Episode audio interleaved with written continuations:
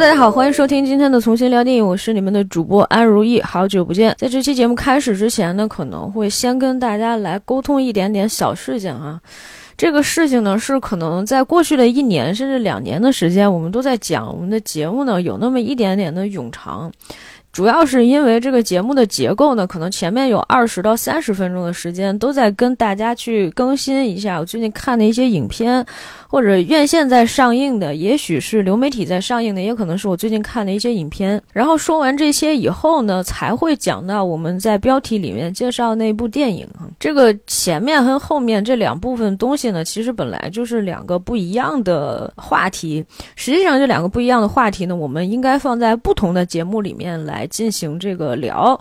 所以呢，我在未来的我们的节目里面呢，可能一部分的节目还是说要去介绍。一些冷门的片子啊，或者哪怕是我们做一些热门影片的点评啊，然后我们会把这个主题放得更加的垂直一点。那么另外一方面呢，可能有一些闲谈的话题，我们呢会做一个稍微短一点的节目，做一个日常的这种更新，可能不一定是说多长时间做一个更新哈，也许是一周，也许两周，也许是一个月，我们再把那些我觉得啊，我最近看的比较不错的一些影片，再放在那一个专栏里面去跟大家聊。好了，那么呃我们话不多说，来进入我们今天的主题。这期我们聊点什么呢？啊，我们来聊一个很久没有认真聊的一个类型片，这个类型片呢就叫做恐怖片。虽然我翻看了一下我们之前的节目列表，也曾经聊过像《双生儿》这样的影片，也是近期才聊的，虽然可能是去年的事情了，但是呢。你只是在看《双生儿》这个海报的时候，觉得这是一个非常诡异的故事，但是其实讲起来吧，它就像一个寓言故事一样，完全没有什么太多恐怖的点。而且当时我看的时候，我更多的是那种对于它整个这个画面质感的那种。恶心的状态，而不是真的，我觉得毛骨悚然那种状态。但今天我们要介绍的这部电影不一样了。我当时看这个片子的时候，看我真的是脊背发凉。所以，我们今天一定要来聊一聊黑泽清导演的这一部作品。它的名字呢叫做《降临》。《降临》呢应该是在两千年的时候在洛迦诺电影节上面去首映的。然后之后呢，在两千零一年的时候呢，在日本公映。这个戏除了导演黑泽清，他同时也担任了这个第二编剧以外，第一编剧挂的是大石哲也。我去翻看了一下大石哲也之前的作品，大部分都是一些悬疑类型的，比如说像金田一少年事件簿，还有刑事七人以及遗留搜查，甚至还有一部我很喜欢的一个电影作品。刚才我们说的那些基本上都是剧集啊，有一部我非常喜欢的电影作品，它的名字叫做《去年冬天与你分手》，这也是一部悬疑推理类的剧情片。片。呃，我推荐大家，如果你有兴趣的话，你可以去看一看这部电影啊。之前我还是挺喜欢的，每一次聊到这的时候，我还是会给大家去安利哈。另外呢，还包括有神木龙之介和织田未来主演的《侦探学园 Q》，其实都是这种类型的啊，和惊悚片大概搭的界并不是很多。可能之前也就是编剧老师曾经写过《世界奇妙物语》，九七年的春之特别篇也有他的编。编剧加盟，所以呢，实际上我们来看一下编剧的履历里面，他其实大部分都是讲一些比较呃逻辑缜密的故事。那么，如果说我们在聊到说这个恐怖片的时候啊，有的时候我真的是，我们一聊到恐怖片，大家想到的肯定都是那种逻辑不太严谨的。可是呢，他又合作的是黑泽清，因为黑泽清的作品呢，我们之前也多多少少有一些介绍过了。甚至是我们的听友朋友不止一次给我留言说，想听黑泽清导演的作品再返场，我们再多讲一些黑泽清的作品。我第一开始的时候是对黑泽清没有那么高的关注度，或者也没有那么感兴趣。是因为我知道导演是一个一直致力于恐怖片拍摄的这样的一个导演，而且他其实有的时候是有自己的一些表达的。但是我前几年吧，可能还是因为年轻，所以我看很多的东西的时候，我是觉得他没有在表达，或者我 get 不到他的表达。同时，我想期待的那种影片的，比如说惊悚感也好呀，或者是人物之间的那种矛盾纠结也好呀，总是让黑泽清给我拍的云淡风轻的，甚至有一些意味不明。我翻看了一下前几年啊，就最近几年黑泽清导演的一些作品，其中呢就包括比如说像《间谍之妻》。还有旅途的结束、世界的开始，以及散步的侵略者啊，这应该是一个科幻片儿。就是他可能有一些时候关注了更多的一些历史啊，然后包括一些人文关怀呀，甚至是开始尝试一些科幻题材啊，就仿佛已经放弃恐怖片了。但是呢，每一次我在看他恐怖片，我总是觉得有一种我不知道他在到底想要表达什么。那回看之前最早的时候，黑泽清导演的作品《咒怨》的时候呢，还是有非常强烈的那种感觉，就是说，哦，这个片子实在是太恐怖了。前两天的时候，我跟我的一个朋友在聊起来，说就是日本的恐怖电影里面哪一部电影是真的让你觉得很吓人、很恐怖？他当时想的就是贞子。我说，可是贞子吧，你看他到最后的时候，他不是分一二三四部嘛？我说贞子到最后的时候，你会发现它是一个科幻片。他说，但是你不觉得那个咒怨其实没有那么恐怖？我说咒怨怎么能不恐怖呢？咒怨奉献了当年最经典的一幕，就是当你不知道这个鬼躲在哪里的时候，你躺在那个你的什么榻榻米上，盖上你的被子。你打开你的被子，发现那个东西在你被子里面，这是我觉得一辈子的童年阴影啊！这个改都改不了。所以我相信黑泽清导演还是贡献了一些非常经典的镜头和片段的。而我们今天要讲的这个《降临》里面，也同样有这种神来之笔。所以我们今天一定要来聊一聊这部影片，同时跟大家做一些简要的一个分析。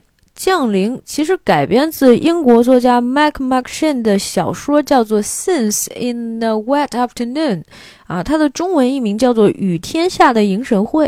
这部小说作品呢，也在一九六四年的时候曾经改编过一版电影上映了。据说那版电影才是比较忠实于原著小说的。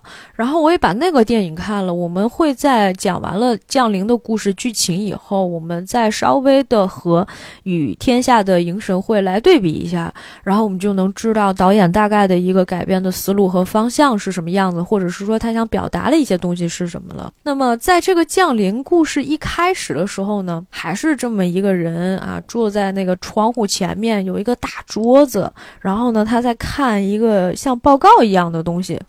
我不知道大家对这个有没有印象啊？至少我觉得这是黑泽清的一种经典开场，因为我们上一次在介绍《X 圣治》的时候，就是男主玉所广司饰演的那个警察，他他的妻子去看他的精神病，当时呢，他就跟那个心理医生一直在讲，好像是他当时也拿着一本小说在看一个。小说故事，然后那小说故事里面讲的是那个蓝胡子嘛，就是那种我们以前觉得很多的童话故事都是那种很温馨的，但是那天那个女的讲的就是一个恐怖故事啊，就是一个比较变态的故事。它其实这个是一个非常经典的开场，这个经典的开场同时意味着导演在某些方面希望能够探讨到的一个是关于某一些玄学或者有灵异色彩的这些事件里面是不是也。掺杂着一些心理学的研究范畴，另外一些呢，就是可能跟社会学是不是也有一些关系。所以这个人在看报告的时候呢，他就说了一句：“他说这个就是所谓的潜意识自我的扩大吧？”哎，听不懂是吧？然后又说：“他说这个就是荣格说的那种集体无意识吧？”然后咱也不懂，我去查了一下，这个所谓的集体无意识啊，就是说荣格的心理学里面有一种原型，指我们用来操纵他人意见和行为的假象，或者说虚假的、伪造的对外形象。它除了能够误导他人以外，也能误导我们的真实内在。这是什么意思呢？啊，我们举一个非常经典的一个例子啊，比如说有些人会跟你讲。他说：“我会一种读心术。”他说：“我这种读心术呢，是那种我，比如说跟你说了两句话以后，我就能跟你心意相通。之后呢，我可以让一个第三者上来来验证一下我俩这种心意相通。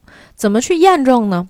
比如说我们在一个饭桌上吃饭啊，通常情况下，我们以前玩这游戏都是在饭桌上面吃饭。饭桌上好多什么菜啊，然后各种品种的这个菜的不同的食材啊，包括可能也有水果啊，甚至是有一些呃，你的筷子也好，碗也好，或者是勺也好，你的、我的、他的，总之杂的东西比较多，是吧？可能加在一起好几十样、上百样。那你我闭上眼睛是吧？第三者随便给这个我旁边这跟我心意相通的这个人给他指一个，哎，就这个这个东西，然后呢，我没有看到，对吧？等我睁开眼睛以后呢，哎，我这心意相通的这个伙伴就给我问说，哎，是这个吗？我说哦，看了一眼，不是这个。他说是那个吗？我看了一眼，哦，不是那个。他说那是这个吗？我说是这个，哎，大家哟，哎，真猜出来了啊，特别厉害。我们以前就特别喜欢玩这种游戏，然后后来我就把这个小诀窍呢交给了一对夫妻，这对 couple 呢也是会玩。他俩后来怎么玩呢？他俩就可以打电话，都可以打电话，就是什么呢？就是比如说今天我在这个饭桌上面吃饭呢。哎，我说，你看我俩心意相通，嗯，我看见什么，然后他就能猜出来。你想想，他又没在现场，对不对？我就给我老公打一电话，说，哎，我在在哪哪跟谁谁一块吃饭呢？我们说要玩个游戏，他说他要指一个东西啊，然后我让你去猜是不是，我会给他描述的哈。比如说，哎，是这个碗吗？啊，是这个黑色的筷子吗？是那个蓝色的罩里吗？啊，最后他就说，哦，是那个什么什么。哎，这就是误导别人的一种假象啊！集体无意识，让很多人觉得，看我俩就是心意相通，这不就是玄学吗？对吧？这就是玄学的一种表现方式，他在用一种非常理性的，或者是说偏向心理学的。啊，或者甚至是有一些社会心理学的一些部分，再去解释一些玄学的道理。但是这个时候你还不知道这个他们到底在聊什么呢，是吧？我刚才前面说这么多废话。这个人呢是一个心理学的一个导师，然后呢他可能是在带他的一个助教，他这个助教呢也在写论文，然后呢他就问说：“这是集体无意识吗？”哎，助教说：“不是，他呀更强大。”然后这教授就说了：“哎呀，这个的确令人非常的感兴趣，但是呢，我认为目前这个东西仍然在一个假设的阶段。”这个助教不服气，助教接着说：“但是这个心理学不是有假设为出发点的吗？你看这个探讨啊，逻辑特别特别的清晰啊，这不愧是一个推理编剧写出来的东西啊，逻辑特别清晰。”他说：“这就是看不见的一种精神层面。”然后呢，这个教授呢又继续说：“他说，哎，好像是吧。”这叫什么呀？声波现象。助教又开始说：“他说，哎，从这个冯西利在一九五六年的实验里面发现，呃，这里面又有一些名词了，咱就不懂。冯西利的一九五六年的实验是什么？我后来去查了一下，其实这个也并不是他们说的一个什么德国的灵媒，这应该是一个美国的灵媒。但是所谓的这种声波现象呢，就是相当于，哎，我们用一个比较简单的方式说吧。”就是有人会认为，我们现在生活的这个世界里面，除了我们人类和我们看到那些生物以外，在我们的这个共用的这个空间里面，还生活着一些其他的灵体。那么，我们怎么样才能跟这些灵体对话呢？就是我可能用一些什么录音带。然后呢，或者是用一些其他的什么声波的这种方式，会发现一些不一样的东西，来确认这个灵体也是存在在这个世界上的。小时候你们玩没玩过一个游戏啊？就是我记得那个我们最早的时候讲足不出户的时候，也曾经有过这样的一个案例，对吧？当时警察不是也拿着一个录音带吗？就是说，你拿着一个录音的这个磁带，你拿这个磁带呢放进去，你就开始录。你会问几个问题，比如说，我会问，在这个空间里面还有其他的灵体存在吗？是吧？然后就说你有什么目的？你有什么想法？然后每问一个问题，中间会留下一段空白。这段空白呢是让对方去回答问题的。然后等我把所有的问题都问完了以后，我会把这段磁带再放一遍。放的时候，你就会听到，除了你自己问的问题以外呢，你的问题后面那段空白就被填补上了，还有一些答案。这就是他们对于灵体的一些证实。这种现象呢，就叫做声波现象，是比较简单的一种解释的方法哈。其他的比较复杂的一些内容啊，我就不让不给大家去读百度百科了，大家可以有后回头有兴趣的时候去查一下。就是它这个理论，这个声波理论呢，叫做 EVP。就是 EVP 有非常多的一些研究者，包括什么意大利人，还有什么著名的呃瑞典的歌剧歌手、画家和制片人，也包括我们刚刚讲到的这一位，其实是美国的一个灵媒，叫做冯西利，他们都研究过这个声波现象。最早的时候说这个冯西利在研究声波现象的时候，他还用那种唱盘机唱碟。什么那种，你知道就是可能是咱们现在用那种什么黑胶，跟那儿拿那个录。啊，但是呢，其实都没有录出来哦。它是用的是七八 RPM 的唱片进行尝试，但是从来都没有啊尝试出来这个有什么不同的声音啊。直到一九五六年的时候，改用那种卷轴式的磁带录音机以后，他相信自己成功了，是吧？证明有其他的灵体存在。哎，你不证明，你没有办法去当灵媒嘛？哎，这不是很正常的一件事情吗？咱先不讨论这个真假呀。他们只是用一种传闻或者有一些资料去佐证这个事情啊，就仿佛是写这个论文一样。后面呢，其实他们还探讨了一些问题，比如说他们探讨到了分身。有人是觉得说，你看，呃，说这个死者啊，在去世之前曾经看见过另一个自己，那么大家把这另一个自己呢称为一种分身。分身本意是指某一生者在二地同时出现。不是那个 A B C D 那个地，是说在两个地方同时出现。比如说，我人又在北京，又在天津，由第三者目睹另一个自己的形象，这种叫做分身，对吧？咱们原来讲那个分身术啊，这是一个我觉得就玄幻了嘛，偏玄幻那种类型的啊，叫做分身。该存在与本人长得一模一样，但不限定为善或恶，就是你灵魂出窍、灵魂出体了，然后别人又看见你的灵魂了，是这样的一个感觉。民间传说，当自己见到自己的分身，代表其人寿命将近，你的魂儿都没了，那不可人可是寿命将近吗？在历史记载上，据说美国第十六届总统亚布拉莫·林肯与日本作家芥川龙之介等名人曾经见过自己的分身。哎，讲了一通啊，反正还后面还还还讲了一些其他的啊，我就不太做太多的这种介绍了。其实咱们刚开头的时候，仿佛我在跟你讲我一堆参考文献一样。那我们其实简短的来说，就是这个助教呀，他相信女主有一种特异功能，它这种通异功能呢，就叫做。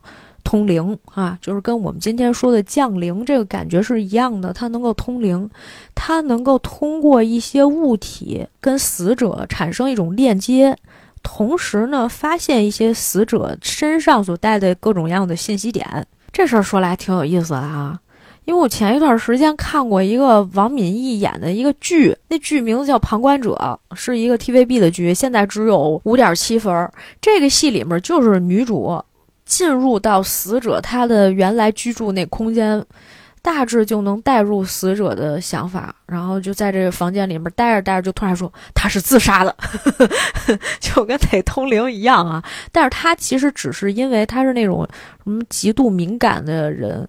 他就是那种类型的，就是当他在这个房间里，他通过一些细节呀，然后比如说他会躲进这个逝者原来生前家里面的一个什么家庭里面柜子啊，或者是他看见这个人曾经用的东西啊，吃这个人曾经吃过的饭呀，就是他其实那个推理，呃，程度也是属于演绎法的那种推理。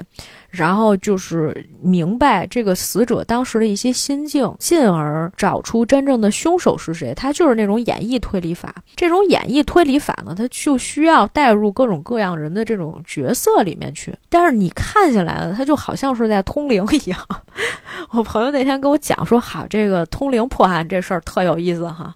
确实也有过一个通灵破案的小说啊，它的名字叫《心灵侦探成种翡翠》，大家有兴趣可以去看一下哈。虽然这个小说我只给了三颗星，但是它前面确实是用一些通灵的手段去做了一些推理和破案。啊，当然这个后面呢，可能也会有一些意想不到的剧情出现啊，这个是什么我就不给大家剧透了，大家可以自己去看一下哈。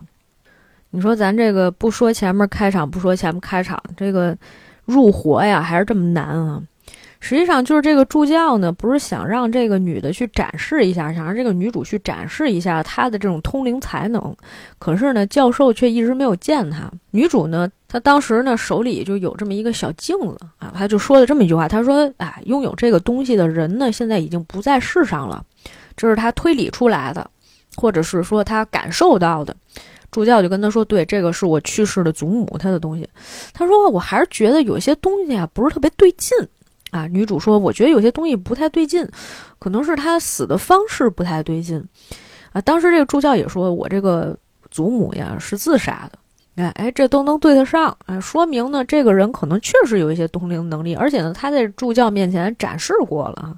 开始的时候他那个镜头感也就是也没什么移动，女主就站在一个特别大的那种房间里面，前面全都是板凳，她站在那个最靠墙的那个位置。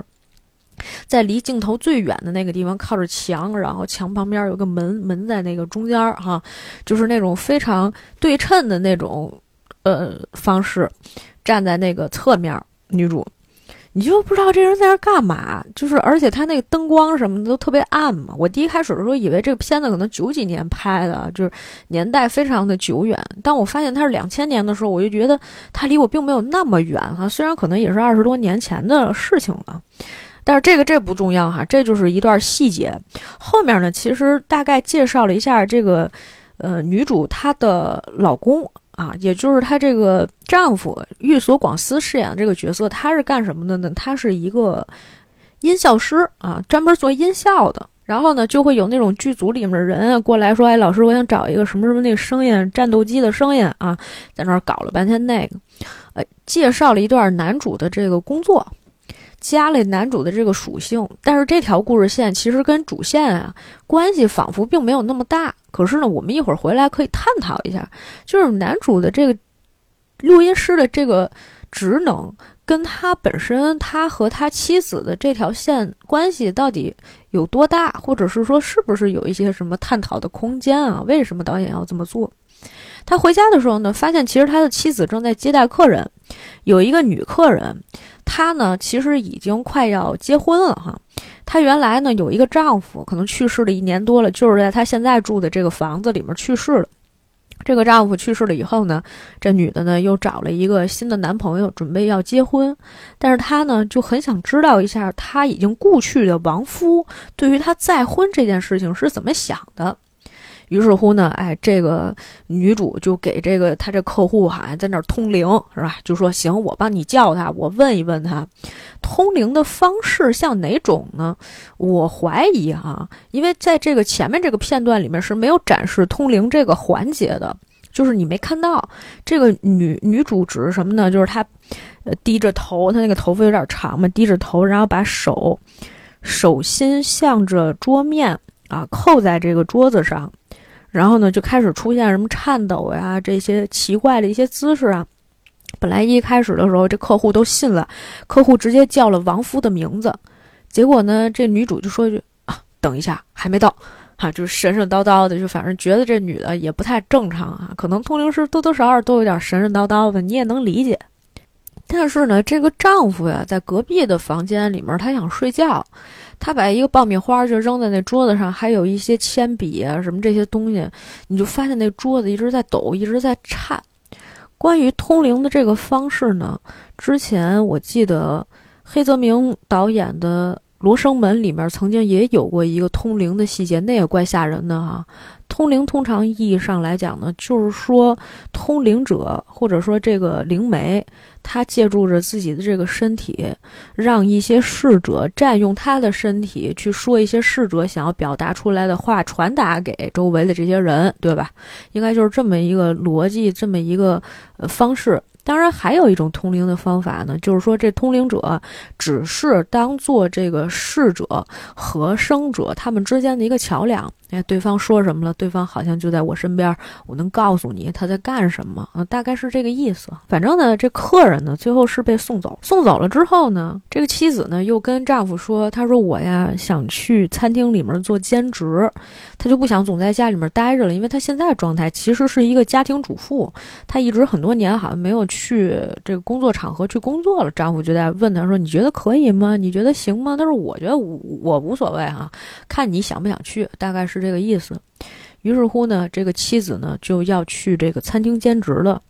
同时呢，另外一条线里面发生了一个看上去跟这个故事没有什么直接关联的一条线。这条线里面呢，有一个小女孩被一个恐怖分子或者说是一个犯罪分子把这小女孩给骗走了。骗走了以后呢，把她给绑架了，然后直接给她扔车上了。这段呢暂且不表。女主呢来到餐厅里面当服务员，也就构建成了本片里面最惊悚的一幕。她开始的时候呀，她在那儿给人家收拾东西，然后就有一个空镜照了一个桌子，有一个客户啊，穿着西装笔挺的，然后提着一个手提箱过来呢，就办公，好像是一个老板在那儿对账吧。他呢坐在这个四人桌上，把这个。箱子一打开就很大了，就摊开一堆都是文件，然后就开始找东西。这个人呢心情还比较烦躁。当时呢，女主正好看见这个客人坐过来了呢，她就赶紧去连忙去问说：“啊，您好，您想要什么东西啊？”但是因为她刚来的，所以呢，她对一些流程什么这些东西又不是特别的熟悉，所以她就多问了几句。对方呢就凶了她一下。第一开始的时候，这个女主过来的时候呢，她看见了这个。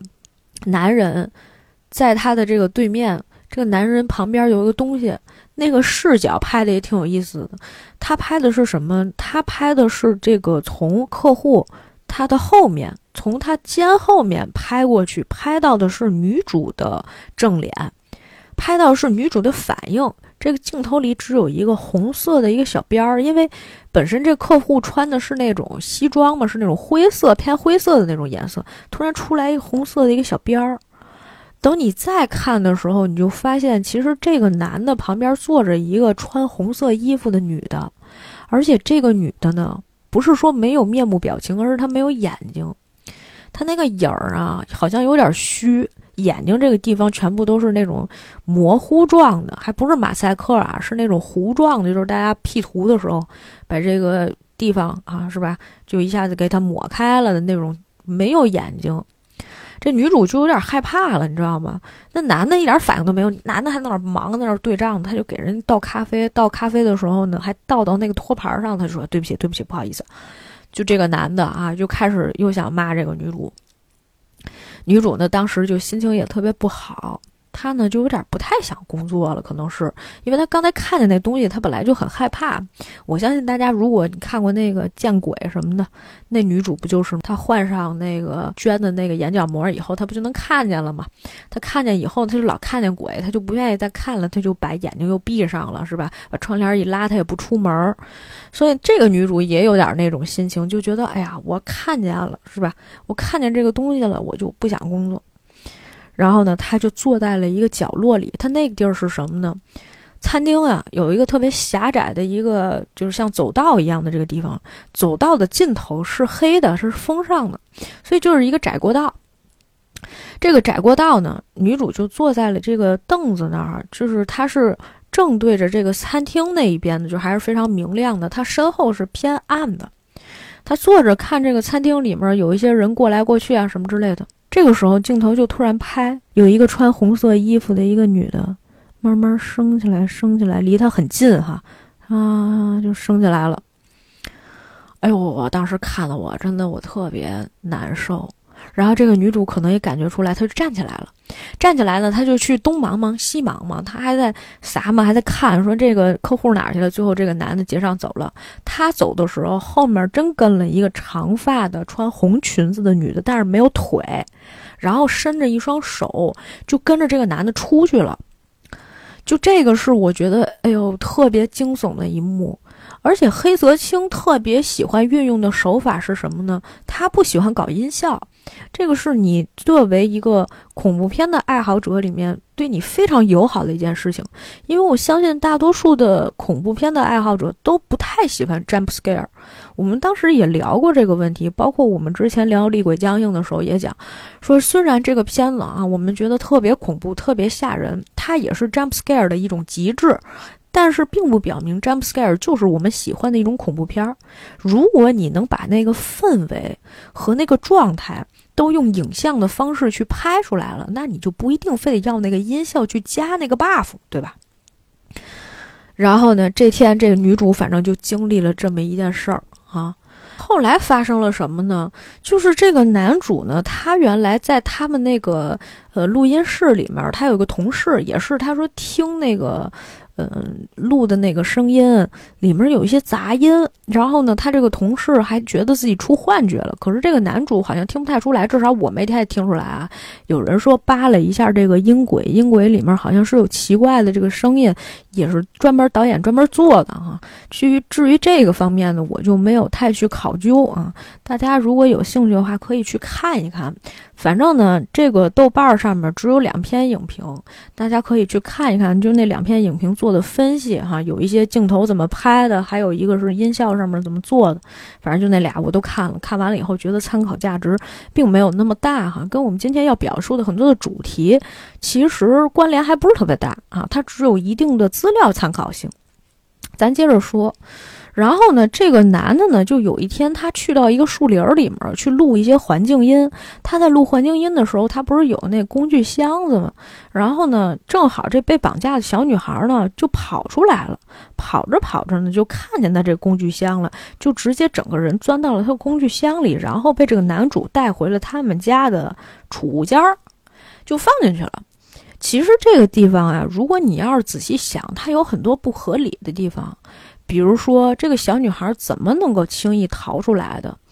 然后还有就是说，这个男主他这箱子里面多出来一个孩子，他为什么不知道？这个太明显了，就是你连拎可能都拎不起来。那小女孩怎么着也得有个四五岁了。啊，沉上几十斤，那绝对不是一个重量，而且它也没有打开过。本来那个柜子是放在地面上的，它要拎起来，它不是说在那个后备箱里面。你说你打开盖儿，你觉得哦，这个箱子里边东西我也没用过，或者这小女孩藏进车里什么都不是。啊，它就是一个放在地上的箱子，然后被这个男主又搬回他们家去了，怎么可能一点发现都没有呢？这就很奇怪。但是呢，女主好像这段时间在餐厅干的并不愉快，她也没法愉快嘛。她要是老是伺候客户的时候碰见这种情况，她就没有办法天天工作。于是乎呢，她就把餐厅的工作给辞了。辞完了以后呢，就不干了，是吧？与此同时呢，这个男主晚上睡觉的时候，在他们家发现了奇怪的声音，但是他并没有发现这个小女孩，而诱拐这个小女孩的犯人呢已经被抓到了，可是小女孩呢不见了踪影。于是乎，大家其实都在查。女主在他们家收拾的屋子的时候，也听见奇怪的声音啊，甚至有那种风声。就是他从他的直觉上面觉得，可能你在你自己家里面，你会感觉好像有一个什么东西一样，就是怪怪的。然后呢，他身后有一个门，这个门呢就是那个储物间的那个门，这个门呢一会儿亮一会儿暗，他就为了特意调那种光，让你觉得哎，就是好像是这个地儿，又好像不是这个地儿啊，隐隐约约的，忽明忽暗。但是他这种思绪呢，突然之间就被电话给打断了。打断了之后呢，后来他还是去了这个实验室。实验室里面这个助教呢，就跟他说：“说警察先生呢，现在想请你帮一个忙，就给了这个女主一张孩子的照片。他们就很想知道这个孩子在哪，可能警方也是确实找不到什么线索了。他们希望这个通灵者能够利用他的能力找到这个孩子。那也就是说，在这个时间段里面，大家还是信任他的嘛，还是相信他有这种能力的嘛。”还给了他们一个孩子的那个小玩偶，然后这个女主呢就犹豫，她就说：“我是感觉到了一些事情，但是呢，这个信息呢很含糊，所以呢，我需要可能再感受一段时间，再整理整理。”她呢拿走了这个孩子的手帕，结果这个女主呢就有一天在家里面收拾屋子的时候，不知道为什么，就那个手帕突然就是出现在他们家那个客厅的沙发上面，然后她就把这个手帕想赶紧盖上。因为实际上这个手帕呢，原本并不在沙发那个特别明显的位置上，而且呢，这个手帕给他好像一些某些灵感啊，让他对他有一些启示，他感觉有一些东西。最后呢，他才说：“我拿着这个手帕，感觉这个女孩就在我的身边，而且离我特别近。”他就想，这孩子能在哪儿呢？一下就看见他们家那储物室的门了。开开储物室的门，看那个箱子，就觉得说这里面有东西，孩子可能就在这里面。她把她老公叫过来，两个人战战兢兢。她老公说：“觉得这这有什么呀？”她说：“不是，我感觉到了强烈的一种。”直觉，或者是说某一种感觉，是我觉得这个孩子就在这附近，可能就在这个箱子里。她老公说不对吧，不太可能吧？俩人把那个储物室的灯一打开，她老公把那箱子一翻起来，结果发现那小女孩还真在里面。第一开始的时候呢，老公想要报警，结果被他这个妻子给拦住了。他就说：“你得想想啊，就说现在这个孩子，我们就算找到他了。”我怎么去跟警察去交代，或者是说这孩子现在昏死过去了？那个时候孩子还没有死，就这孩子昏死过去了，那我怎么跟这个医院的人去解释？所以你不管是说打电话给医院，还是打电话给警察，咱都没法解释这孩子为什么在这里。也就是说，你通灵的本事实际上也没有这么大。这女的就说啥呢？她说：“你不要管这个孩子，先放在家里面啊，你也不要去找什么人，你就先把这孩子看起来。我呢去办一件事情，你给我一天时间。”这女主呢在这个过程当中说了好几遍这个问题，说你就给我一下午，给我一个时间。她呢就去这个学校去找那个助教去了。然后拿着那个手帕说：“他说我感觉呀，这个孩子啊就在北边，在一个废弃的大楼里。但是呢，孩子还没死，我很确定这事儿呢。其实也非常非常的简单。女主之所以把这个东西呢告诉了助教，也是为了让助教告诉警方，引导警方来到了这个废弃大楼。当时这两口子呢没把孩子直接放那儿。”把这个鞋呀，就扔在那个废弃大楼那儿了。确实哦，他们发现孩子鞋在这儿呢。可是有一个问题，这孩子躺在他们家的一个房间里面，后来醒过来了，而且呢，他看见了这个男主的脸。女主的目标很简单，就是希望不管是这个助教也好，或者是这个警方也好，能相信自己有通灵的这个能力。然后呢？但是这个孩子如果看过了这个男主的脸，他们就没有办法移花接木，说哦，这孩子在哪哪哪发现，跟我们家一点关系都没有。这个事情呢就撇不清了。同时呢，这孩子体征也越来越弱，身体呢越来越不好。他们呢本来说打算呀要去到晚上的时候给这孩子送医院去，结果这个时候警察呢突然到访，来这个家里面就问这个女主一些情况。女主说啊，没事儿没事儿，警察来找我的，就把她老公打发上楼了。意思是你呀，得去看着那孩子，你别让那孩子发出声音。就这孩子醒过来呢，就一阵尖叫。警察虽然没有听到什么这个奇怪的声响，但是呢，可能也对女主产生了一些怀疑，因为他说我们到那废弃大厦那儿了，到那大楼里面确实有发现孩子的一些衣物，发现了孩子的鞋，但是孩子的踪迹没有找到。我们也愿意希望你能够给我们更多的一些指引，让我们知道孩子现在人在哪儿，行不行？这女主呢，其实就延误了很多的这个时间哈。这个男主在捂这个孩子的时候呢，这个过程当中，实际上他把这孩子呢就捂死了，孩子窒息而死。说白了吧，这孩子确实是被这两口子害死了。虽然这是一个意外，在那个夜晚风雨交加，两个人实在是觉得不行了，这孩子死了也不能放在咱这儿。下着大雨，两个人出去到一个荒郊野地，把这个尸体给埋了。回到家里面呢，就一直坐在家里面地板上，连觉都没睡。第二天早晨天一亮，这男的呢就去上班去了。他老婆在那儿说说那不行啊，说你不能你去上班，谁陪我呀？男主说那我也不能天天在家陪着你哈。虽然这个时候两口子之间没有互相去埋怨，说你看都是因为你非得把这孩子留下来，或者是都是因为你不知道这孩子为什么跑工具箱去了，都是因为你是吧？捂了这个孩子，最后这个孩子窒息了。总之，怎么想这事儿都特别不对劲儿。然后这个女主呢，就在家里面就说：“那我休息吧。”老公去上班了，在家里面睡觉。睡觉的时候总是觉得啊，有什么声音。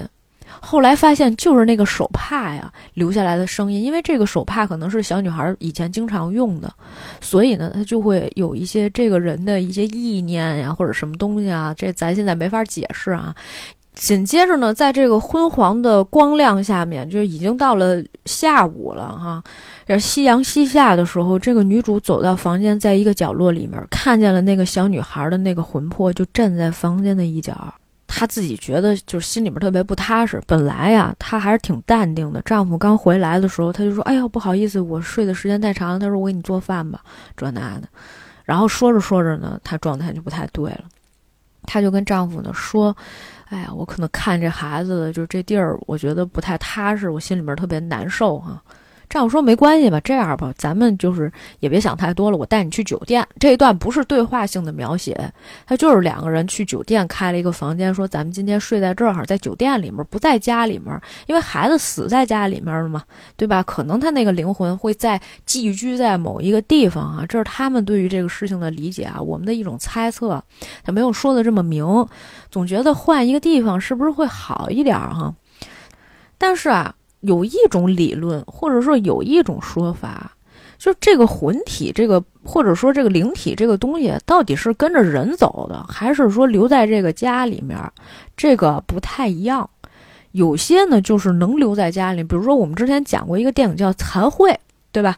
残会就是什么呢？就是这房子盖的时候，它就有问题。前面又找了好几个，就是说盖的这个房，这房子原来是谁们家的一个豪宅啊？谁们家原来住在这儿的时候，家里面生了个儿子，是个神经病，可能还杀人，然后最后可能在哪哪死的，对吧？然后再往回倒，说谁们家还曾经有过家里面呃直接上吊自杀的。最后这地儿呢盖成了一个公寓，这公寓新盖的没两年，但是盖上这个公寓以后呢，这公寓里面呢好多人啊就出现了各种各样奇怪的一些问题，接到了莫名其妙的电话，是吧？所以可能还是跟这个居住环境是有关系的。于是呢，这两口子就去酒店了，但是就在第二天。啊，两个人正吃早饭的时候，这个妻子啊，本来也是心不在焉，但是吃早饭精神也不好。她这个丈夫呢，就看见他这妻子，他妻子穿的是一个浅色的衣服，白的或者是米色的，我有点记不清楚了。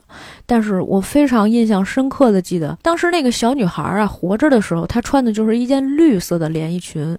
这跟那女鬼的那个第一开始女主看见那女鬼那个形象是相反的啊，是一个差异非常大的颜色。因为它这个整体的风格上面都是那种偏灰暗的颜色，或者偏淡雅那种颜色，没有这种大红大绿的，只有这两个灵体才会有这种颜色。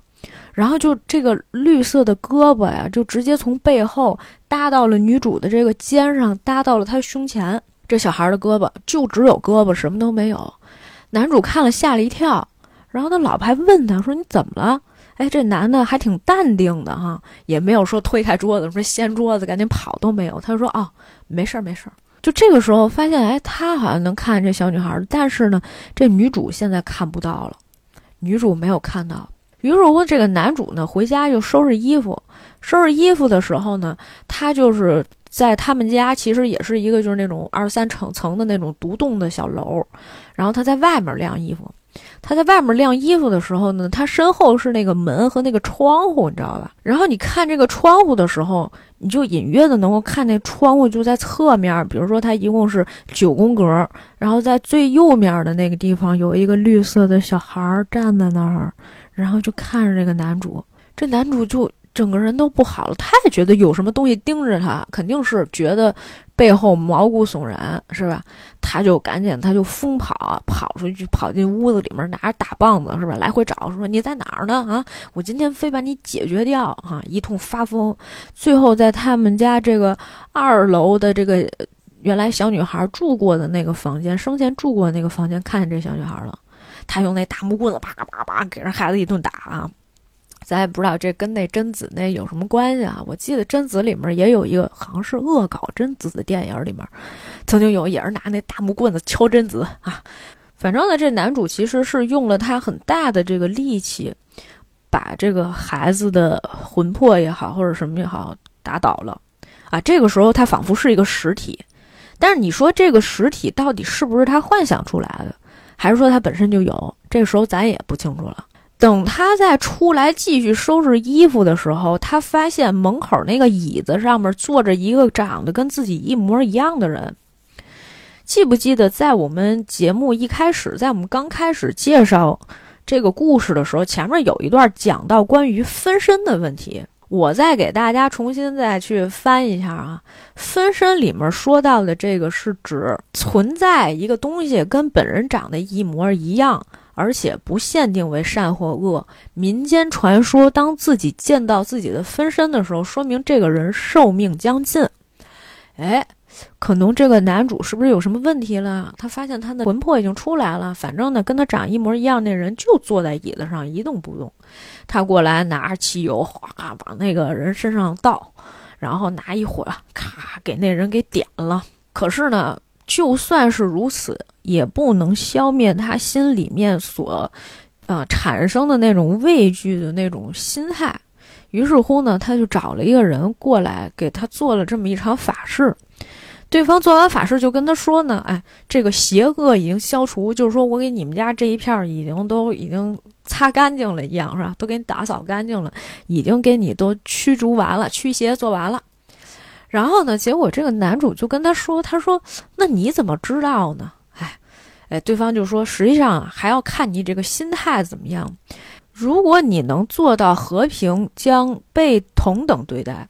对所有谦卑度日的那些人来说啊，你就可以正正常常的过日子了啊。反正那翻译我也没太懂啊，有的翻译他跟不太上。然后结果这个男主就问：“那对我们来说也是吗？”哎，他说：“看情况吧。”就大概意思是说，你呀，只要是不做坏事儿啊，没有恶心，对于你来说呢，就那些邪恶的东西伤害不到你，你就正常过日子就行了。男主说：“我们不就是正常过日子吗？这样就可以吗？”对方说：“对，你要保持真诚。所谓的保持这个诚实和保持真诚都是一个意思，对吧？你要诚实的面对的是你的内心。”你不是说你每天都在想一些这个邪门外道的，去隐藏你的那些善也好，恶也好啊？这个道理我们后面再讲啊。他现在说的这些话，其实对于我们这种，哎，我也没明白四六到底怎么回事儿的人来讲，他这些话呢，没什么太大意义。你要再回去去观看，可能才能知道。所以这个时候呢。当时这个给他做完法事的这个大师呢，就跟他说：“如果有什么东西还在干扰你的精神，我愿意给你咨询。到时候呢，你再找我。”大师都要走了，男主呢去送人家，他们家家里面就不知道开始为啥就冒烟，又开始着火，就点火似的那种感觉。这个男主就问了对方一个问题，就是这个声音也挺有意思的。这男主他们家都冒烟了，都着火了。但是实际上呢，就是这个大师就仿佛没有看见一样，这俩人都好像不知道他们家里面冒火了，就这种感觉。说哟，你们家冒浓烟了没有？大家都没在探讨这个问题，而只是男主当时问了这个大师一个问题，他说：“地狱存在吗？”对方说：“如果你认为它有，就有；没有，就没有。”那他又开始问大师，他说：“那你怎么认为的？”大师笑笑说：“我不知道。”这个人啊，看上去像是一个僧人，但是他第一开始请这人做过来的时候，这人穿的就是便装，就是很普通的那种，像工薪阶阶层的那种人穿的衣服一样来了。我还当时想他带着他这同事来干嘛呢？结果人家后来又换上僧侣的那个衣服给做法事，做完法事以后，僧侣衣服又换回来了。所以呢，就对方呢。说的很多话都是什么呢？就是所谓的，如果你认为有地狱，那就是有；如果你认为没有地狱，那就是没有。它是一个非常唯心的一个观点。其实刚才我们聊了这么多啊，就是从这个大师给他做法事，然后跟他聊这些天儿的时候，他其实是一个点化这个男主的过程。他所谓的这个心理上面或者精神上面所受到的这些干扰，或者是说他见到的这个所谓的这个灵体，是不是真正是他见到？他有这种本领吗？他能通灵吗？那还不是因为实际上就是这个孩子是在他们家死的，所以呢，他的精神或者他的意念里面总是有这么一个心理包袱。就算没有这么一个东西，或者这东西根本就不是一个实体，但是在他看来，这个房间仍然充斥着一种好像有什么灵魂跟他们永远的共生在了一起。因为实际上，你做的这件事情本来就给你的精神层面带来了非常大的阴影，这件事情你是不可能不知道的。结果这两口子又是走在路上的时候呢，妻子就跟这个丈夫说：“他说，哎呀，我觉得呀，现在其实不管去哪儿都是一样的。”对吧？你不管躲到哪里，你要是能看这孩子，始终是能看见这孩子，确实是这样。他俩走到一棵树底下，看树底下站着一个小泥人，浑身都是泥，因为他俩不是给这小女孩给埋了吗？就不是男主看到的那个样子了，原来是那个穿绿色的连衣裙的那个女孩。他为什么做了一个，就是把那个绿色连衣裙的那个女孩用那个大棒子打死啊？前面其实他做那个意念，后来又找大师做那个法事的时候，他可能已经消除了一部分他心里的阴影。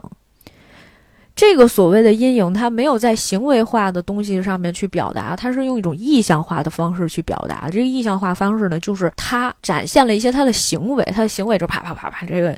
东西打死了，他又找了一个大师给他驱驱邪。驱邪的时候，对方就跟他说：“你觉得有就有，没有就没有。”他已经慢慢慢慢消除了，甚至是说可以自我和解了。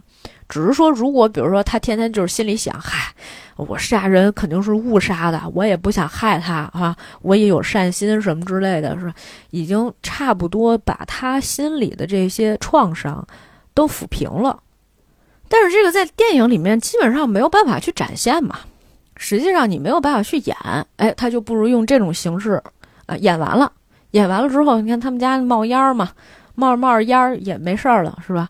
呃，又打打晕了那个小女孩，是吧？又给自我的这个分身，所谓的分身，已经都消解掉了。实际上他可能觉得，原来他过去所干过的那些事情跟他又没有关系了。但是这个时候又出现了第二层，第二层就是什么呢？虽然说这个小女孩害死他，把这小女孩害死，他本来不是故意的，是吧？也有可能是一个意外导致这个孩子身亡了，但是后来他又毁尸灭迹了呀。他不但没有诚实的面对自己，反而他要掩盖自己的罪罪行，他要把这小女孩呢又埋在土里了。所以他后面看到那个小女孩的时候，实际上他已经变成了一个泥土的样子了，浑身是泥，让他想到的是另外一个情景。结果呢，他们两个人回家了之后呢，妻子收拾东西的时候又发现了小女孩的一个头蛇在他们家里面，这女主呢就赶紧把这个头蛇又藏起来了。就是说，不管这个小女孩有没有出现。当这个小女孩的一些物证或者曾经存在过这个家中的某一些证明被发现的时候，你仍然可能觉得这个小女孩就在这个家里面某一处。看见头蛇的时候，这个女主没有看到这个女孩的形象出现，但是这些事情不重要，女主可能也跟自我做和解了。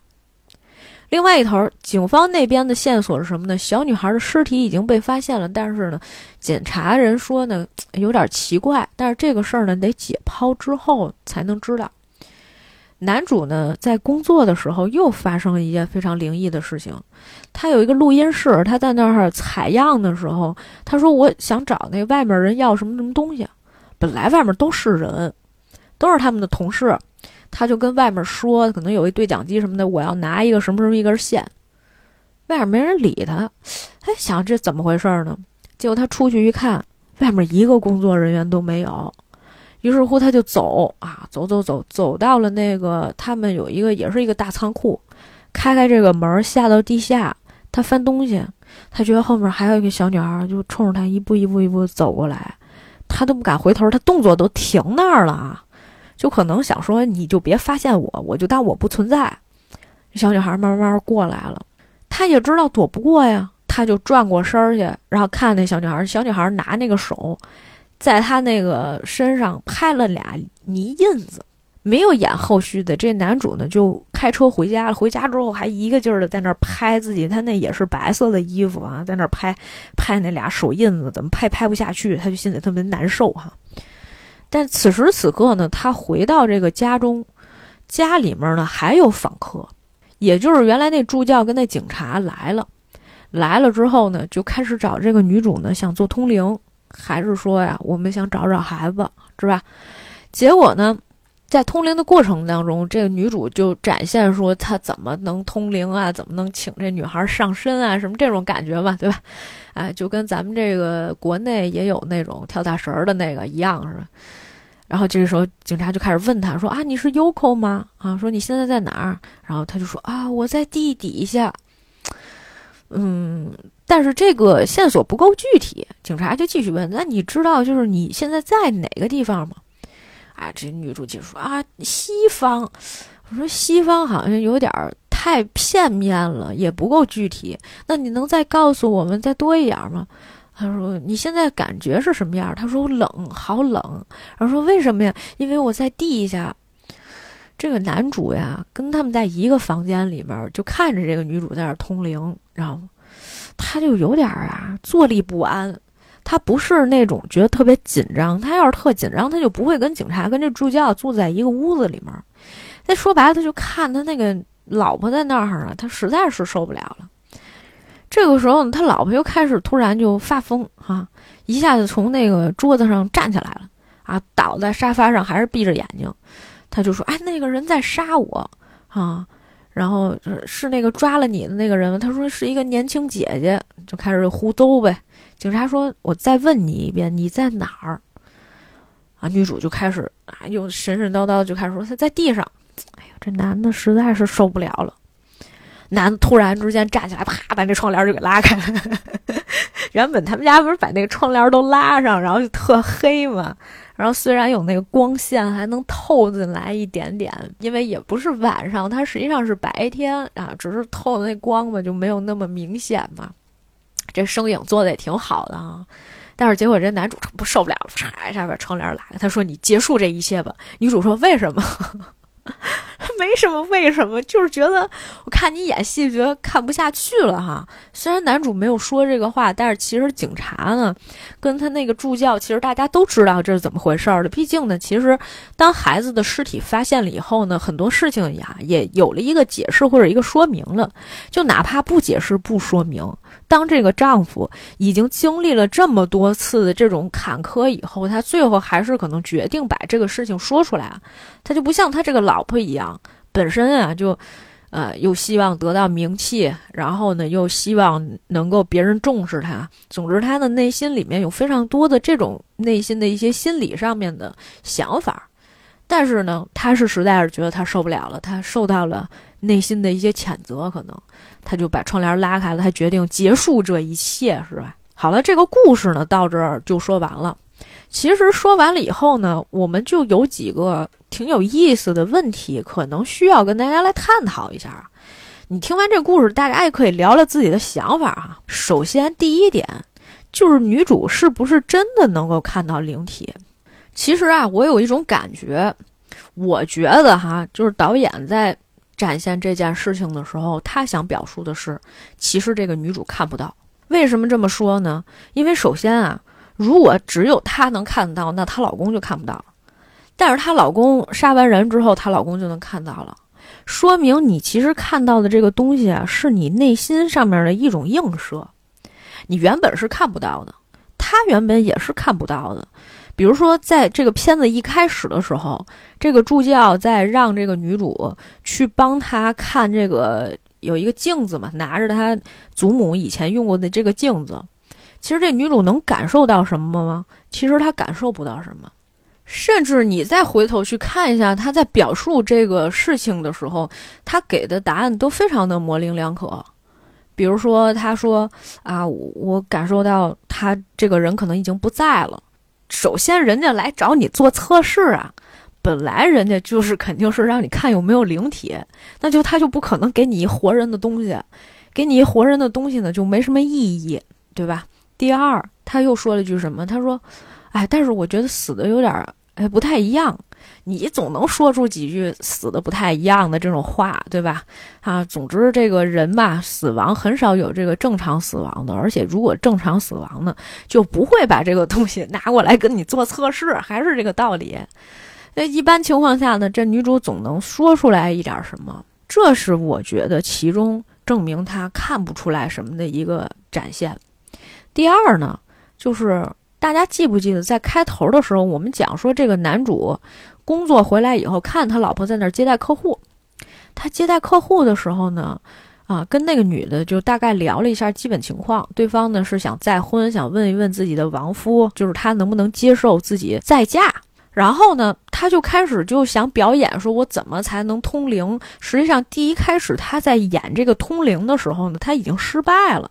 就对方问他说：“啊，你是那个谁谁谁吗？”他说：“啊，不是，还没到。”就这个时候你就觉得啊，他有点那种江湖骗子的感觉了，就有一种诈骗的感觉了。但是你说这个家里面突然什么东西来晃来晃去的，这你也没法说通灵，也不是说好多信息点都对上了。这无法证明说这个女主真的看到了一些所谓灵体这样的东西，对吧？好，第三点，关于这个女主在餐厅里面看见的那件那个女鬼，怎么解释这件事情？我看见有一个人呢，在评论上面曾经说过，也分析过这个问题。其实呢，在这个戏里面也确实有很多这方面的体现。也就是说，女主本来就是一个不管是在家庭当中还是在社会当中，其实都没有什么存在感的一个人。她原来是一个家庭主妇的时候，她在家里面做所有的事情，其实都是围绕着她的丈夫，服务于她的丈夫的。丈夫需要出去工作，那其实她在家里面呢，就做了一些非常后勤的、非常基础的工作。虽然她经常问丈夫，她说啊，你去干嘛干嘛了？因为人家毕竟上班挣钱的，她不是上班挣钱的，所以呢，她地位就比较低下。甚至是她经常跟她丈夫不是说呢，我就需要这一天的时间啊，请你一定要允许我这一天的时间，我自己来支配，我来安排什么，就经常说这种话，希望掌控自己生活的主动权。也就是说，她原本对于生活的主动权是没有的，但是这个主动权是说她丈夫把她剥夺走的，还是说她自己就已经把自己的这个权利直接？拱手让给了对方这件事情，是我们没有在这个电影里面探讨过的。可能是至少是我没有觉得说这个丈夫是有多么多么捆绑她，可能是某种程度上这个社会分工，或者是他们现在的这种状态里面，他就没有办法把自己的这个呃行动权都掌握在自己的身上，对吧？可能是他把很多自己的一些自我的意识啊都让渡出去了。那么在这样的一种情况下呢，他就希望说，我能找回自我，他就出去工作去了啊，就我做个兼职，对吧？因为好像觉得这个通灵这个事儿啊，虽然能给他带来一定的热度，但是同时呢，他也会呃遭到别人的质疑，而且感觉她丈夫也并不是很喜欢她做这个事情，虽然没有表现的很明显哈，但是你看来了以后一看，哦，他这有客人，行吧，那我走吧，那我去那屋里面睡觉吧。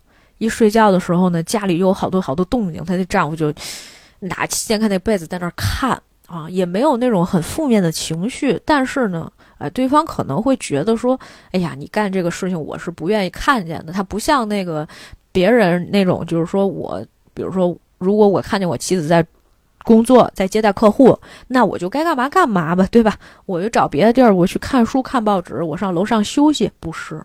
她丈夫是直接躲到了一个小房间里面啊，坐那小沙发里面，把被子一蒙，就相当于我不想看见你干这些事儿。实际上是有这种感觉的啊。在餐厅里面发生了什么？也就是说，当他真正到达了这个工作岗位的时候呢，他遇到的第一个客人，前面可能也有啊，这里面没有特别的描写，但是他遇到了一个特殊的客人。这个特殊的客人呢，是一个戾气比较重，而且有一些嫌弃他这个工作的能力的这么一个客人。他开始的时候就在问对方啊，你要什么吗？又反复的去确认，对方就有点不耐烦，就心说我怎么点个单这么费劲吗？听不懂我说话是吧？他觉得说啊，我是一个新来的，我可能还需要多学习。但是其实外面的人对你没有这种。呃，预期，或者是说，他觉得就是你既然是一个服务员，那你就专业起来嘛。我让你做的事情，你这一遍你都说不明白，我这还这么忙呢。所以实际上，在这个时候，他心里对他造成了一种压迫。这种压迫也导致他再去面对这个客户的时候，其实他心里面是非常的抵触的。所以呢，他在他的内心里面，实际上这是一个压抑自我的一个过程，他会觉得不太舒服。所以他感觉那个人身上有一些让他觉得胆怯的部分，这其实也是一种心理描写。那他为什么说我坐在角落的时候，那个女鬼又升起来了呢？这种升起来呢，就相当于是当我坐在角落，我又不去再去工作的时候，但是我不免还会想起我刚才工作的时候所遇到的那个挫折，而且我不光是遇到挫折了，我又不想面对它呢，可是我又觉得我又不能不面对它。我不知道大家有没有过这种心理啊？我给大家举一个例子，反正我自己可能能理解啊，就是按照我这个逻辑，它是能说得通的哈。当然，大家如果有不同的想法啊，大家也可以探讨。我小的时候呀，我老姨曾经开过一家服装店，然后我那个时候可能也就是个三四岁吧，我那时候特别小啊，然后就有时候去他那个服装店玩儿。他当时应该也是在嗯。天津市比较有名的这个商业街啊，一个比较繁华的地带，开的这么一个小店。然后他就说：“行了，我去上个厕所，你在这儿看着店啊。”他倒是不怕把这个店跟孩子都丢了，他就去了。去了之后呢，我就看见其实也有人过来去看这个衣服。我特别怕别人问我说这衣服多少钱呀？又看我是一个小孩儿啊，我觉得对方会欺负我，是吧？然后呢，我那个时候就只做一件事儿。躲到柜子里，其实这本身就是一个逃避工作的一个状态哈。甭管当时你你说你这个人家也没有给你钱，说你也不是看店的什么服务员儿啊，不需要有这种意识。但同时我也是一种避免社交的状态，因为小的时候就很社恐嘛，我到现在也很社恐。这种避免社交的状态，以导致就是我有一种心理上的非常的不平衡和一种压迫感。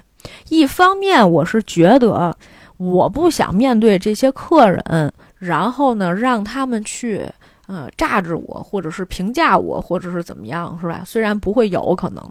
另外一方面呢，我就觉得，既然我老姨让我在这个店里面去看店了，但是我可能回来的时候，他回来的时候呢，我可能错失了一个客户。或者是他问我说来没来人呀？我说哦来人了。说他没买衣服吗？没让他们看看吗？什么这那个的？我又觉得哦，那要是这样的话，是不是我又失职了？这两种想法来回交替啊，就是我们现在管这东西叫内耗嘛。那是一个内耗女鬼是吧？怎么突然变成了一个喜剧？就是这种感觉会让你的精神还是会有一种压迫感。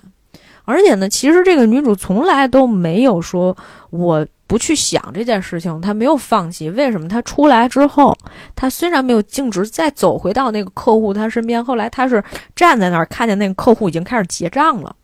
结账的时候，她都没看见那女鬼，直到这客户走了以后，她就看见这个女鬼跟着这个男的一块儿出去了，她的压力被释放掉了。后面出了一段戏，这段戏中间还有一段没有补的东西。这个很奇怪，因为女主当时就辞职了。她辞职就是跟这个餐厅里面，不管是大堂经理还是什么的，跟这个领导聊完天，从这个门口出来以后，她不是走向街上去吗？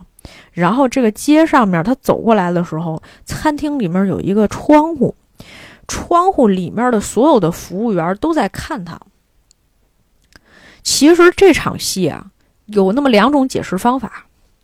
一种呢，就是讲确实这服务员吧，就是这女主干的不太好，或者是说，哎，她发生了什么事儿，是吧？她引起了非常大的轰动，以导致就是说她没有办法再在这个餐厅里面再工作下去了。当然，这种可能性是我第一开始想的啊，因为我总觉得，哎，是不是这个事情总有个反转，总有个说法？没有，这戏特别平平淡淡的就过去了。或者是不是说这个女主可能在这个工作的过程当中啊？呃，又遇到了什么其他的？他看到的这些灵体，以导致呢，他这工作没有办法完全集中精神，他搞得自己疯疯癫癫的呢。所有其他的这些同事都对这个人产生一种好奇，觉得这女的是不是有啥病吧？是不是有那种感觉哈？所以他才从这个餐厅直接辞职不干了。当然，其实我觉得还有一种可能是他真的也可能在这个餐厅干的本来就不是特别好。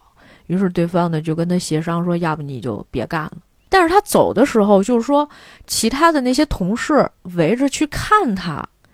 如果说正常情况下的戏剧逻辑里面来讲，其他的人在这个窗户这儿去看他这场戏，那他前面一定闹了一场非常大的风波，所以才会导致别人去看他。如果你前面没有铺这场戏，那我理所应当的认为这场戏是女主想象出来的，也就是说，根本就没有人在意说你是不是从这个餐厅里面离职了，因为她在这个餐厅里面扮演的角色一点都不重要。也就是说，他很想要引起大家的关注，对吧？或者是说，他很想博得一些社会地位，但是其实他从来都没有得到过。他想象当中，你看我从这餐厅走了，肯定得有很多人在背后看着我，觉得说我走了怎么怎么样，背后也会议论我什么的之类的，是吧？引起别人的注意。但实际上，这些东西可能都是他想象出来的。所以，经常有一个背后窗窗后的这个视角，是我感知到的，但是它是不是真实存在的，却并不一定。这是我对于这个女主她这个前面的事件的理解。后面看见小女孩那个就更简单了，对吧？你可以把它理解成为，她确实是觉得这个小女孩在家里面或者是在哪留下了一些印记，这个印记是我无法销毁的。我总是觉得她应该出现在哪个哪个地方。因为你看这个戏拍摄的那个角度嘛，这个小女孩是不是按照那个灵体出现的那个逻辑去走的嘛？其实不是按那个逻辑去走的，她基本上都是按心理学的那种逻辑去走的。其实他在刚开始的时候已经给你做暗示了，教授认为这个事情它不存在。那个助教一直在提各种各样的问题，说我觉得这是一个非常好的一个切入点，它可能会引起非常大的轰动，是吧？我们希望能够做啥啥啥研究，才把这女主找来了。结果后来就跟他说，我们这个实验今天或者今天这个计划呀，先暂停了，你可以先回家了。他就没有引起这个注意嘛？女主其实也有一些失落啊。就就表现出来的那种，第一开始就是也挺配合的，在那儿又等了好长时间，最后结果就是什么呢？这实验我们不做了，啊，你就回去吧。所以他后来为什么才说，其实他原本也接客户啊，也接那些啊，帮人家做一些呃通灵的事儿啊，但是其实那些事儿呢，就没有让他引起什么社会关注，他也没觉得在家里面有什么地位。说实话，就跟那个摊儿上那种给人看看相、算算卦那种人差不多，挣不了几个钱，他地位还是没有提高，也没有太多人去重视他，啊，就是这种感觉。所以他后来就想说，那我不如撒一弥天大谎，好不容易有一机会了，那我就趁着这个机会，是吧？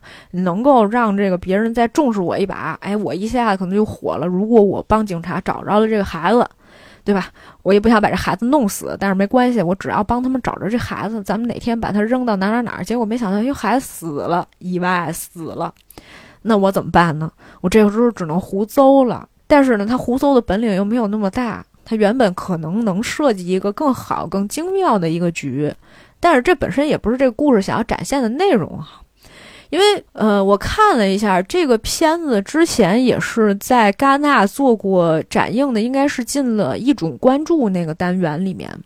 所以就是黑泽清的影片，它的呈现方式并不是说把这个片子变得更加的戏剧化，或者是说它悬疑性呀，整个。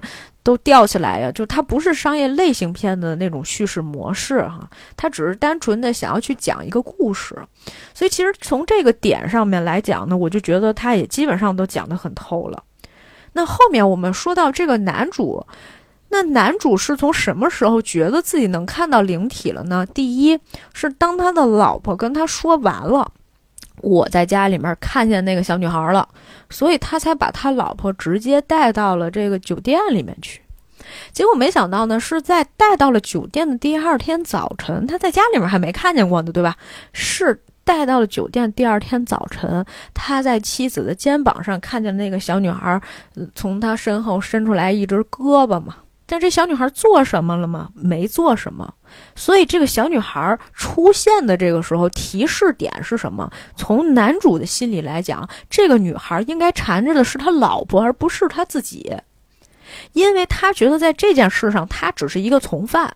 从刚开始的时候，老婆定说这孩子我发现了，但是我不能把这个事情交给警察，不能把这孩子直接交给警察，因为我没法解释。从这儿开始。他才一步一步的，什么又给这孩子喂药，把这孩子抱到哪儿哪儿看着这个孩子，最后让这孩子发现了自己的，呃，真实面目。但直到这一刻为止，他都没有想过要把这个孩子杀了。这个孩子死这件事情是一个意外，他自己是能够过心里这道坎儿的。可是当他回到家中，他仍不免想起这个孩子是在这个公寓里面丧生的，他还是会想到，他总觉得他背后有东西嘛，对吧？当他觉得他背后有东西的时候，他就给这孩子直接又一闷棍打死了。这个时候，他突然之间明白到了，不管你是有意的还是无意的，这孩子死在了我自己手里面，而且甚至是当我把这种这个孩子啊曾经在这个房间里面生活过的这样的一个意念，把它全部都消除掉，甚至说啊，这孩子我就是打死了，我就再也不想看见他的时候，我觉得我这个人精神状态完了。因为他前面表现出来没有说这个男的好还是不好，是一个非常客观的啊，非常理性的一个状态。甚至是开始的时候，他觉得他老婆干通灵的这件事情对于他来说真的就是毫无价值、毫无意义。我不知道你现在在干嘛啊？甚至是说他那个同事之前听那个音轨说：“哎呀，我怎么好像听见点什么奇怪的东西啊，什么之类的，就自己感觉哪哪儿不对劲。”他听没啥问题，他听啥也没听出来。或者是说我听的时候，我也没听出来啥，而且导演在表现的时候也没表现出来他听出来啥了。就是他觉得这些东西都是非常普遍的，但之所以他现在后来又看见了东西的时候，他就觉得这个人已经发生变化了。他后来又看见了自己的分身，我觉得他看见分身的那一刻。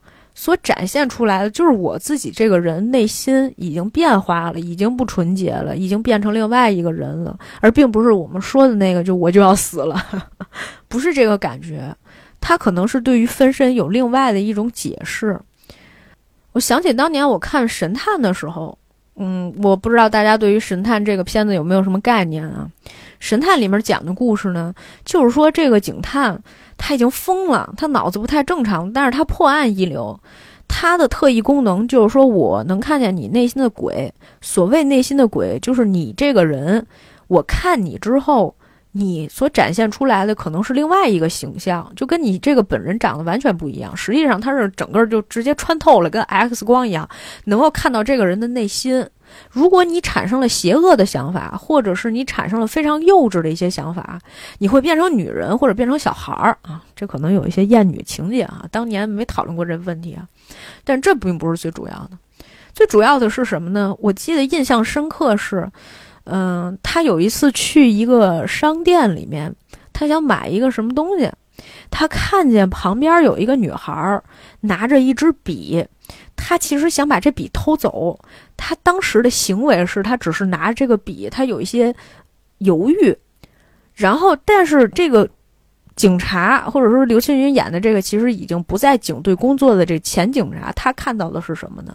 他看到的是这个女孩旁边有另外一个打扮的非常朋克的，或者是说一看就不像好学生的一个女孩，就跟他说：“哎呀，拿走吧，这算什么呀？是吧？拿走了以后你就有心爱的笔了，你也不用花钱，还能省下一笔。说你偷走就行了，什么这那的，一直在那怂恿他。结果这警察看不下去了，直接就在那吼了一声：‘嘿，你跟这干嘛呢？’那鬼魂一下子啪。”吓没了，就相当于你这个邪念一下子被清除掉了。所以我看完那个电影，我内心其实是非常害怕、非常恐惧的。我特别担心，就是当我出现一个邪念的时候，我会分身出另外一个人，就是别人在看我的时候，我就不再是我了，我可能是另外一个人，是另外一个样子了。我那个时候就觉得说，千万不要有邪念，千万不要有邪念。当然，这可能是我对这个影片的一些延展性的这种理解哈，并不完全可能是在这个电影里面表现出来的分身它真正的含义。所以，就是这男主到后面的时候，他又看见一遍，又看见一遍，又看见一遍的时候，每一遍你都能从心理学的角度去解释为什么他看见了，而并不是他那个突然之间的那种就看见了。而且呢，我们就先说前面女主所有做过的这些关于通灵的也好，她看见了也什么也好，并没有能够证明她看到了这些东西是她通过她的感觉猜测出来的。至于说这个女孩在箱子里面这件事情，她是怎么发现的？咱就是说，开始的时候她就觉得那个地儿不太对劲了，她就总觉得那个地方有一个东西。但是这个是不是说她通过通灵的这种本领去找到了这个孩子？那那要是这样的话，他当天他拿到那个小娃娃的时候，他就应该知道这孩子在哪儿了。那就不可能说这孩子放了他们家仓库里面好几天，他最后才发现的，不是吗？他只是他说：“哎呦，我拿着这个手绢，我什么一下就感觉说这孩子一定在哪哪哪哪哪。你前两天不就听见有动静了吗？对不对？你听那动静，他不就是在那仓库里面吗？他还能在别的地儿？别的地儿你不都看过？每天都在那收拾，只有那个地儿你天天不动吗？你去了，你肯定是叫你老公啪一翻就翻出来了。但是这个时候他动了一个邪恶的念头，他觉得我希望不管是这个助教也好，还是这个警察也好，我希望他们能重视我。”是吧？我就靠这个机会了，所以呢，就跟她老公说：“你不要轻易动手，我需要怎么怎么做。”这个时候，她那精神头，她一下就都来了啊。结果呢，但是她办这个事儿呢，又办的婆婆妈妈的，办的不好，拖拖拉拉的。最后呢，这个事情呢，就东窗事发了，而且是被自己老公揭穿的，因为老公被人家点了嘛，人家就说：“那你一定要知道你内心是怎么想的。”对吧？你觉得有就是有，反正你看那灵体，你觉得它在，它就在。它为什么在呢？是因为其实这是为了让你诚实的面对你的内心，你不能再犯错了。你原本知道，其实这个女孩的出现对于你来说是一种内心的责罚。你这个时候你还干嘛呢？但是其实你说他老婆有吗？他老婆那个时候可能还没有。还在跟人那儿装呢，还那儿演呢，演半天，大家其实都看他演戏。警察早就知道尸体都发现了，他怎么可能还感受这孩子在土里呢？这不扯呢吗？对吧？那除非你这个时候你应该感觉，比如说孩子已经入了那个什么停尸房了，他就应该感觉说我好冷，对吧？我在停尸房里，我怎么怎么回事儿了？那人家能信你？你现在跟人说在土里面呢，那人家就想说，那你怎么知道他之前在土里呢？对吗？那老公直接就暴露了嘛？当然，这个戏啊，可能本身也有一些，嗯，问题啊。我们来聊一聊吧。就是这，这是我对于这个事情的第一个理解哈。就是说，这个女主能不能看到灵体？那第二个问题呢，实际上就是导演相不相信这个女主能看到灵体这一方面，我也是觉得导演并不是想要展现这样的一个灵异的故事，或者是一个玄学的物故事。因为从第一开始的时候，我觉得导演就在从心理学的角度去讨论所谓的这种通灵现象，是不是在利用一些不管是声波现象啊，然后还有一些集体无意识啊，就是不管是从物理学。还是从心理学的角度，他其实像那个教授一样，在对这个事情提出一种质疑，所以他在展现的时候呢，也尽量是保持了他的一种真实性。第三个问题是关于这个电影的一些拍摄风格和我觉得不是特别合理的地方。所谓不是特别合理啊，这个我也先能解释。首先，第一，拍摄的方式和角度。嗯，我觉得黑泽清还是我们刚才聊的哈。我觉得黑泽清导演呢，实际上是一个比较喜欢做情境描写的人，所以他通常不会用那种所谓的 jump scare 去吓人。他通常情况下是用一种心理描写去展现人的内心世界是什么样子的。另外一方面呢，他又想用一些科学的方式或者理性的方式去对于人性做一些探讨或者是思考。第三个方面呢，实际上是他对于女性的这种从属地位的这种身份呢，也有一些他自己的思考和探讨。为什么这么说呢？这就要讲到我们之前就是昨天的时候曾经说过的。这个片子呢，改编自英国的一个小说，然后这个小说呢，还有一个同名版本的电影，叫做《雨天下的迎神会》。《雨天下的迎神会》是一九六四年上映的一部电影，原版呢是一个英国的导演拍的。然后这个故事里面呢，实际上所有的前面的逻辑哈，差不多都是一样，大差不差。但是对女主的前期设定有一个非常不一样的地方。第一，故事在开场的时候就告诉大家，其实女主通灵的这件事情是子虚乌有，她一直在骗大伙儿。开场就是一个，嗯，就是大家一起在那儿通灵的一个一个会，但实际上你能感觉出来，这女主就啥也不会。第二，从开始的女。从开始的时候，这个女主就设计好了，用他们家的一个房间作为一个像医院一样的地方，绑架了一个小孩儿，串通她老公，绑架了一个小女孩，让这个小女孩进来这个地方以后，就让她觉得她住进了一个医院，骗她说啊，那我们现在呢是因为接收了你这么一个病人，你需要在这里养病，你的体温过高什么的，一直不让她出院，所以这个小女孩从来就没有出来过。后来是因为有些事情东窗事发了，小女孩出来了，小女孩想回家，也有这个警察到他们家拜访，什么这些戏。后来这个小女孩意外的又死了，是吧？死了之后呢，呃，这个女主从开始的时候就在 PUA 她老公，她老公老觉得，哎呀，这个事儿不应该这么办吧，那个不应该这么办吧。这女主就说，这不都是为了咱们家好吗？是吧？你不是也想要一辆什么什么车吗？对吧？等咱办完了这件案子，实际上就是什么呢？除了当绑匪找对方要了钱，然后呢又能赢得这个作为灵媒的这种声誉，最后让他们在哪哪哪发现这个孩子。第一开始他还斩钉截铁跟警察说：“我觉得这小女孩现在没有危险，人死不了。”结果呢不小心把这孩子就弄死了。弄死了之后呢，孩子他妈还过来上他们家，然后还做那个参加那个通灵会嘛，那叫什么迎神会那种会，然后还想让他帮忙。那个时候其实孩子已经死了。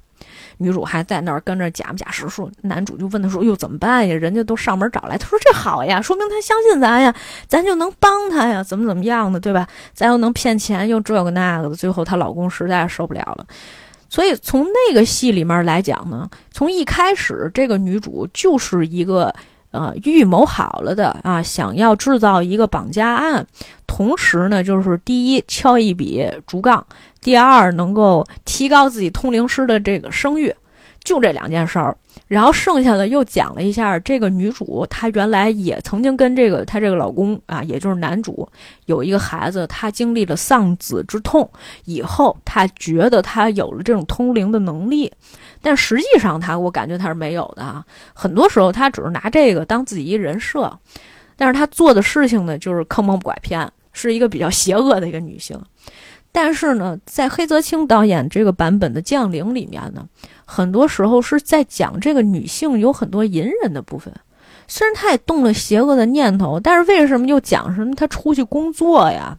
然后他在家里面也是想找到自己的这种位置啊，就是有这么一种感觉。他加这个戏是为了什么？就为什么一开始的时候要出去兼职？他就觉得哦，我总得找找点事情做。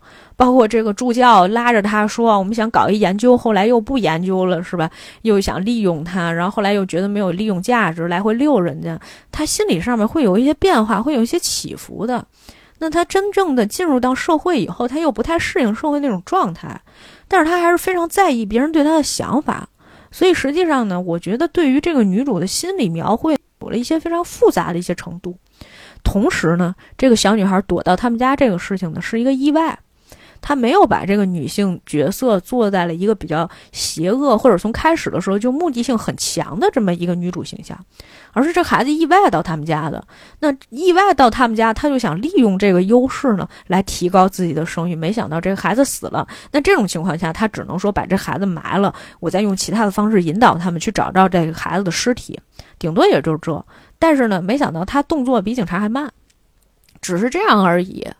所以从这个角度上来讲呢，我觉得他还是对于女性在家庭也好，在社会上也好的这种地位有了一种探讨。那么最后呢，就讲一下，就是除了影像风格和他探讨的主题以外呢，有一些地方做的真的是处理的就比较糙一点啊。这糙怎么讲呢？就比如说这个小女孩这条被绑架的线，特别简单。就是给这孩子绑走了以后，然后这孩子怎么跑出来的你不知道，然后这个孩子怎么又莫名其妙的去了这个女主他们家，特别是藏在这个男主箱子里面，男主没有发现什么这些事儿哈，看上去都有一点没有办法解释。如果你非得要讲这个强逻辑和强推理的话啊，这都有一些不合常理的一些地方。但是我是觉得怎么说呢，本身。导演在拍这个戏的时候，他还是有一种实验性质。虽然这个实验性质并没有那么强，他只是希望能用一些简单的镜头和语言去描绘这个事情是一个意外。但是至于说前面怎么演的，后面怎么演的，是不是需要逻辑推销的那么精巧、那么精密，可能是不用的。这也就是我以前在看黑泽清的电影的时候，我始终无法理解导演到底在做什么的一个想法啊。但是我今天突然之间可能看这个片子的时候，我有了一些新的理解。所以原本我觉得黑泽清的电影我没有办法再做一个系列下去，我是觉得我自己都没有研究他的感觉和兴趣。但是我现在突然之间觉得理解他的影片，实际上我是有非常多的动力的，甚至是说有非常多可以去探讨的一些情节的。然后它又是一个非常理性化的一种电影，这个真的太有意思了，这非常有意思，比我们可能看一个鬼片儿，呃，单纯的一个鬼片儿可能会更有一些价值或者是意义哈。这里面就我们今天聊完了这一期节目，同时呢，可能还是会给大家推荐两个跟这个电影相关的片子去看一看。一个呢是我们其实曾经已经介绍过的。叫做残会不可以住的房间。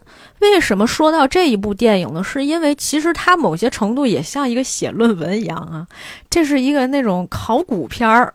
就是一个考古鬼片儿，灵异考古鬼片儿的感觉哈。为什么这么说？就是因为他们一直想要查出来，说这房间到底是出现了什么问题。但刚才可能也涉及到其中一部分了哈。我欢迎大家可以去看一看这一部片子。其实它里面可以探讨的空间也是非常的多的。它并不是一个严格意义上的鬼片儿，当然也有那种就是心理层面的那种惊悚。同时，它也不是一个 jump scare。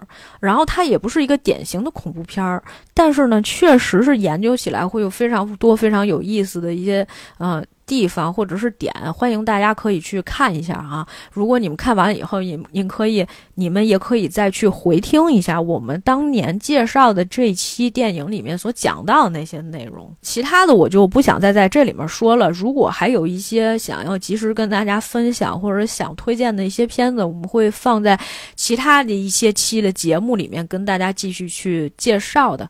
好了，以上就是今天节目的所有内容，感谢你的收听，我们下次再见。